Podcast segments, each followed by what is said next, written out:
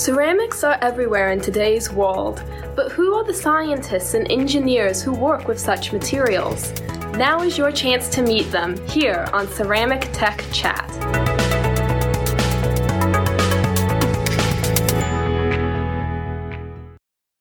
I'm Eileen De Guire, and this is Ceramic Tech Chat.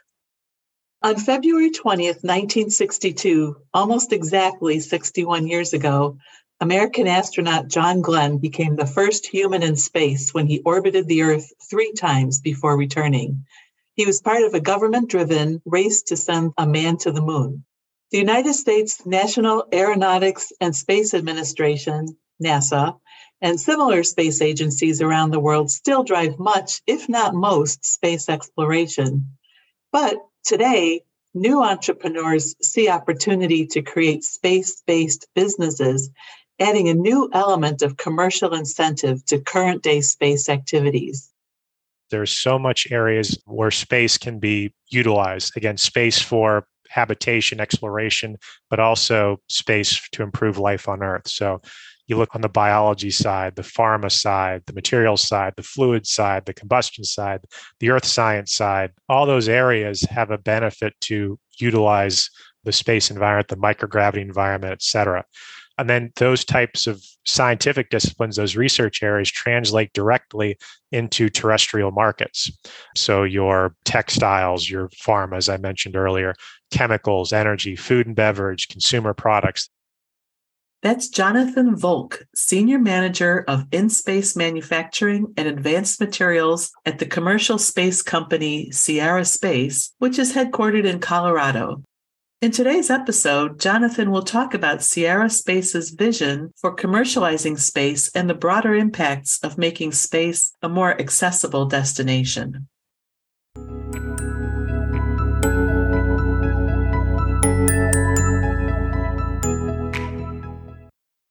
Please tell us a little bit about how Sierra Space got started and what its vision is for space activities. Sure.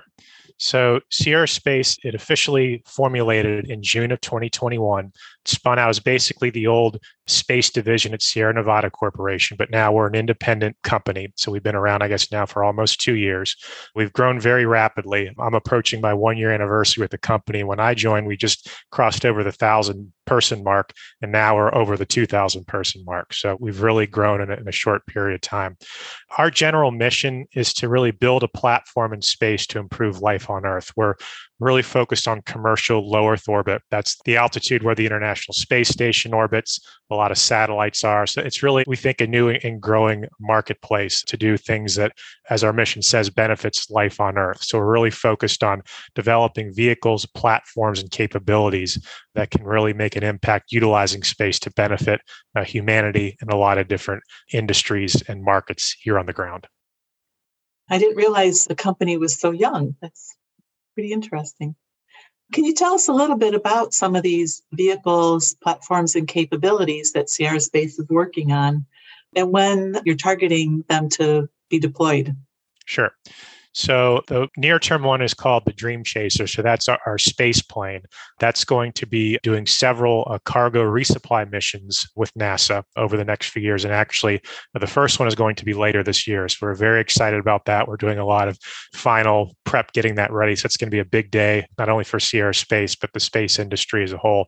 Really kind of resurrect kind of what was along the lines of, of the shuttle program, which has obviously ceased for about the last 10 plus years. To be able to launch, and, and the key thing is to return Dream Chaser on a runway that any kind of regular airplane, a passenger aircraft could land on is going to be a really great opportunity for us. Because right now, as we return things from space currently, we use the capsules that either crash into the desert or in the ocean. And that can be a little challenging, especially if you're thinking about science research experiments coming back, et cetera. So being able to have that nice, smooth, low G landing is going to be very beneficial in a lot of different ways. So that's really a big near term focus for us. But uh, next part will be what we're teaming with Blue Origin on. Blue Origin is our main partner in our commercial space station called Orbital Reef. And that's going to be able to support research, manufacturing, tourism, et cetera. And not only Blue Origin and Sierra Space, we also have other teammates uh, really helping us build this infrastructure. One of the main components of Orbital Reef that Sierra Space is focused on is the life habitat, it stands for a large, integrated, flexible environment and it's obviously it's an inflatable. We've had several successful burst tests, which have been highly publicized. We're very proud at how well those have done. Really kind of show we're really well on the road to making this a reality. And that'll be a key component which could house some of that science capability, manufacturing, that crew quarters, et cetera. So that's going to be one of our main contributions. We'll have several uh, other components, with the life habitat's a big one that we're focused on contributing to the orbital reef space station.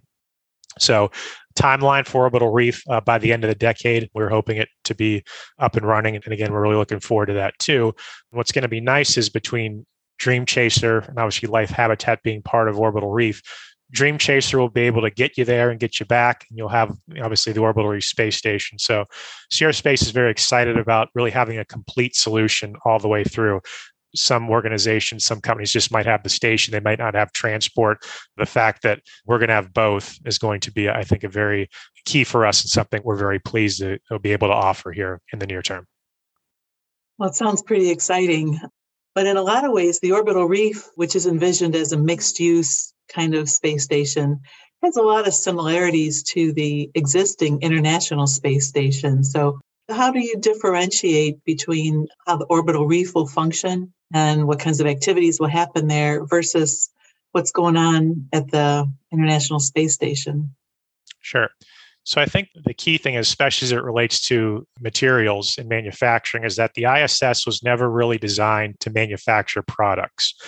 It holds obviously half dozen astronauts or so, but the science facilities they're a little more smaller focused. As we think about space i'm sure we'll get into this here in a little bit about being able to manufacture materials in space. The iss doesn't really have the hardware currently or the space to actually do that.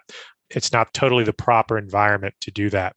So we're really kind of scaling toward that. So the big addition that we hope orbital reef will be able to achieve is to be able to manufacture all types of materials, especially glass and ceramics, but a lot of other things such as pharmaceuticals, metals, semiconductors, et cetera. So a wide range of opportunities to manufacture things and also do more updated science. Obviously, the International Space Station was assembled right around the turn of the century, so a lot of the lab equipment up there is it is what it is. So to be able to offer more opportunities, more capabilities uh, to do different types of materials research and other types of scientific research and analytical tools, et cetera, going to be, I think, a big bonus and a big advantage for potential users from all types of organizations.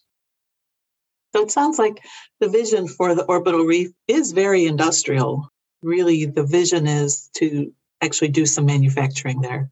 That's a key focus, yes. There's a couple key sectors, but obviously, and especially in my world, I'm very focused, as you can tell, on the industry and manufacturing side. But in general, yes, manufacturing is a very key focus of utilization of orbital reef.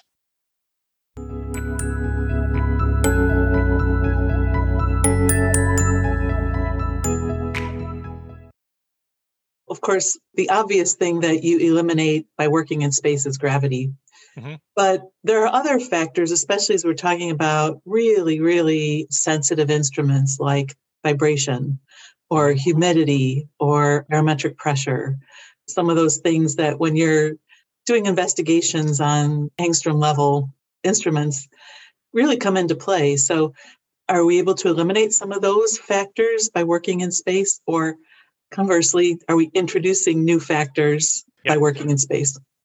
I think a general question is yes, you're concerned about the environment. You obviously want to eliminate things like G jitter, especially if you're doing very sensitive studies. So, having that appropriate infrastructure to mitigate that is obviously very important. But I think also, too, there are, and this kind of is general across all types of manufacturing, there are certain parts of a manufacturing process that benefit from microgravity because at a stage where if you eliminate those gravitational forces, the defects at that stage of the process could be mitigated. So, for example, the semiconductor manufacturing process, obviously you grow semiconductor crystal initially, and that gets cut into wafers, and then you do your hundreds and hundreds of steps to make your pattern and your etching, and you eventually make a chip But if you can start out and crystallize a better raw semiconductor material, you're starting off at a much better spot. So that's something where even if we just did that crystallization stage in microgravity and then do our processing on the ground, we might be able to end up with a much better semiconductor that has fewer defects. It can be made smaller, more powerful, uses less energy, et cetera. And people can kind of start to think, well, hey, if we can, and this is a very generic term, if we can make a product that's 3x better than what's on the ground, that could create a lot more price demand or being able to sell it at a much better price or a price that meets the demand. And then that obviously could potentially offset a certain costs that you'd have to do to launch a product up and return it. Now, obviously, that's a big factor in our industry is trying to have launch costs mitigated and make it worthwhile where there's a viable economic model. But again, it might not be the entire process. It might be a key step or two where you can potentially do that step in a microgravity environment. And then obviously you'll be in a much better state than you would be had you done that step on the ground. And that could potentially continue that process on the ground and then end up with a much better product having done that um, one or two critical steps in a microgravity environment. Interesting. Are there any materials challenges that you can point to, especially for ceramic and glass materials?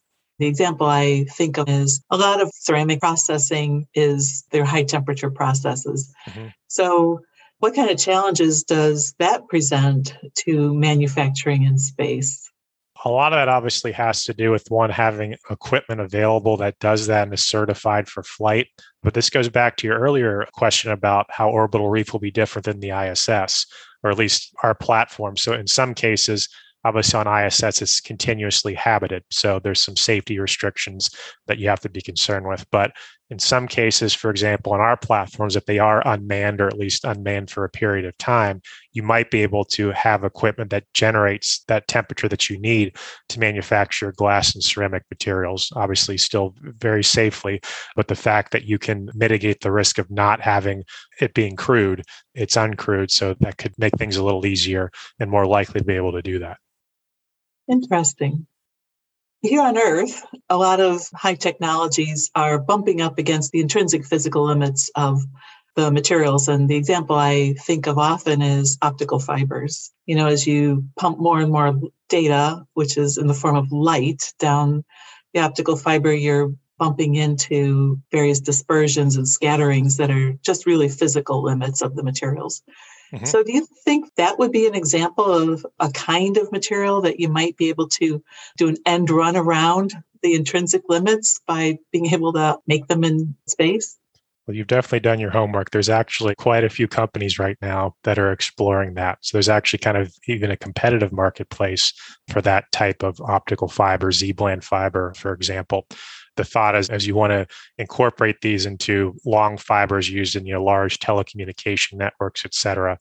Going back to the overall kind of physical principles, being able to pull long fibers is more difficult because if you get defects, it really attenuates the signal. So, trying to be able to pull those fibers in a more pristine environment could be very beneficial. So, you could make those meters and kilometers length worth of fiber that are used in these large networks that have those very little defects. So, you can really get little if no signal attenuation and obviously make your network much more effective. So there are multiple companies that are looking into that. There's definitely a focus in that area for manufacturing that type of optical fiber in the low Earth orbit. That sounds like a very exciting future for the next evolution of material science and manufacturing. Mm-hmm we refer to as the orbital age. So it's the next industrial revolution. So that's a term we use around Sierra Space quite a bit. I like that. I like that.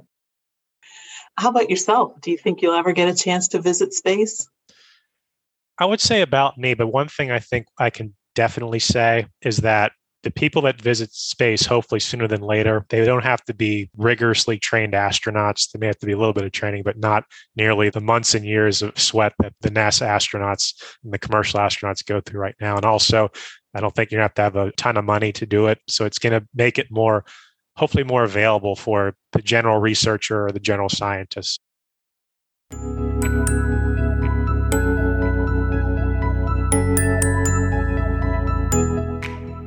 ACerS online courses provide instruction in ceramic and glass science and technology. These courses are available in formats that make it both easy for individuals to learn and cost effective for companies to train their employees. View available courses and learn about ACerS Learning Center certificate program at www.ceramics.org slash online courses. How about you yourself? How did you get interested in space technology? When I got my PhD at the University of Florida, my advisor had a, uh, still to this day has a very big microgravity research portfolio so i sort of got indoctrinated into that in my time there my research in grad school was funded through a nasa fellowship so it was focused on enhancing heat transfer for closed environments, so for space habitats, et cetera. So for ecosystems and the like, try to find a better way to more effectively manipulate heat through a system. So that sort of, I guess, uh, planted the seed. Once I left grad school, I wasn't in that industry for a few years, but I came back to it when I worked at the ISS National Lab, or CASIS is the organization that manages the national lab. And at the time, they were really focused on that commercialization of space. So, really working with innovative companies, in addition to academic researchers, et cetera, to really want to grow that. We call that commercial low Earth orbit or LEO marketplace. So, that's where we started getting those innovative companies involved. And then it's followed me through my time at Space Commerce Matters and now at Sierra Space, so really kind of driving that uh, commercial innovation. And I should just say large companies, but all types of companies. We've done a lot of work with startups, et cetera, as well. So we're really, like I said, growing that commercial marketplace in low Earth orbit. Sierra Space is a Sapphire corporate partner of the American Ceramic Society. So, how does being an ACERS member help you and your business? I think the important thing for us is the organization and the community that ACERS brings in for us, at least in, again in my role, uh, being more focused on those non-traditional space sectors it's really important for us to understand what are the needs of the industry of the research community in these areas so we obviously go Sierra Space as a whole goes to a lot of space conferences but customers for in space manufacturing, especially for terrestrial benefit, aren't going to necessarily be there.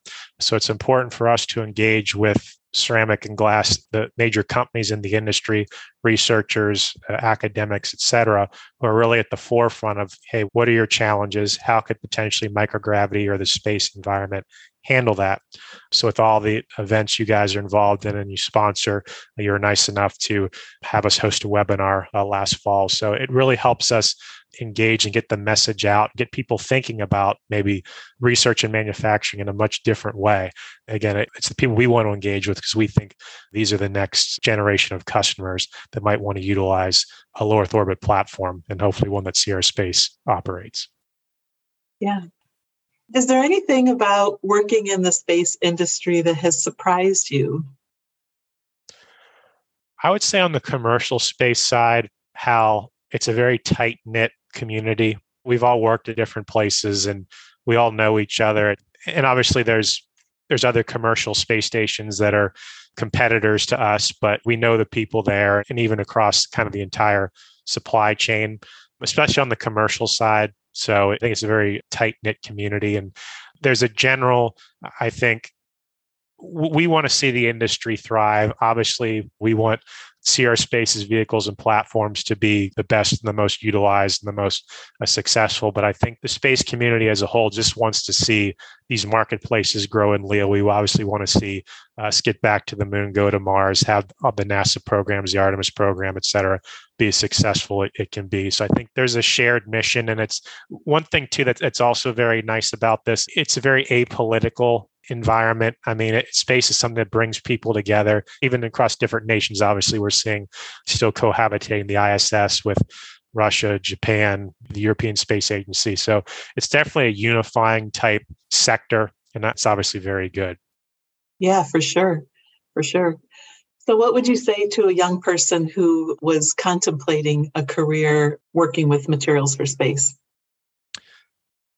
I think for us, or at least for me, I obviously did a PhD. I did a kind of combination of experimental and theoretical research. I enjoyed it, but as time went on, I enjoyed kind of the business side, utilizing my technical skills to really grow a market. My role now, I'm much more focused on the business development, kind of economic side of things.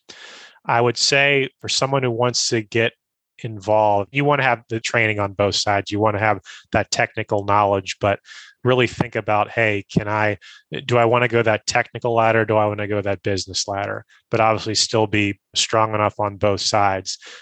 And i think it's also too and this is more of a general kind of comment is really being able to if you do high intensity nitty gritty research in a lab really being able to, to kind of understand it, it's very important. I was taught this in grad school, and it's been a very beneficial thing to learn to have is to really be able to explain what you do technically to a non-technical audience. That's so important. And again, especially in my role, because being more on the business development side, I may be talking with people who don't have a strong technical background. They might know some, but a lot of times we see going to talks and stuff, and it obviously depends on the audience, but really being able to articulate what you do in a very kind of simple and straightforward way because we have to do that in our role to get people thinking about utilizing space to manufacture and do materials research. So I would say for people that are obviously at a younger age, be involved in as many programs as you can, start early. And if you have a passion for it, get involved in research. I did undergraduate research that really kind of inspired me to want to go to grad school because you're working on something that in theory no one's ever worked on before, which is kind of neat. But I would really say try to be very well rounded, have a nice suite of skills so you can really interact. We think of engineers as staying in their lab, not engaging with people, but you really will, and you want to be able to do it very effectively. So I think that's the great piece of advice and a great skill I kind of learned in my education. Yeah, I think you're absolutely right that ability to communicate what you're doing is critical regardless of which track you take. You have mm-hmm. to be able to help people know what you're doing and, and why it matters. And I always think of the Thanksgiving model. Can you tell the relatives around the table what you're doing and why exactly this is important to them? And if you can tell your relatives, you'll be all right.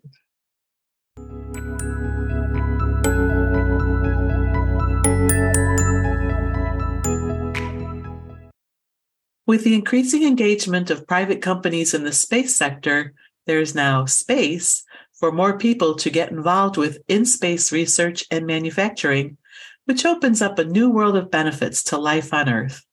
I'm Eileen De Guire, and this is Ceramic Tech Chat.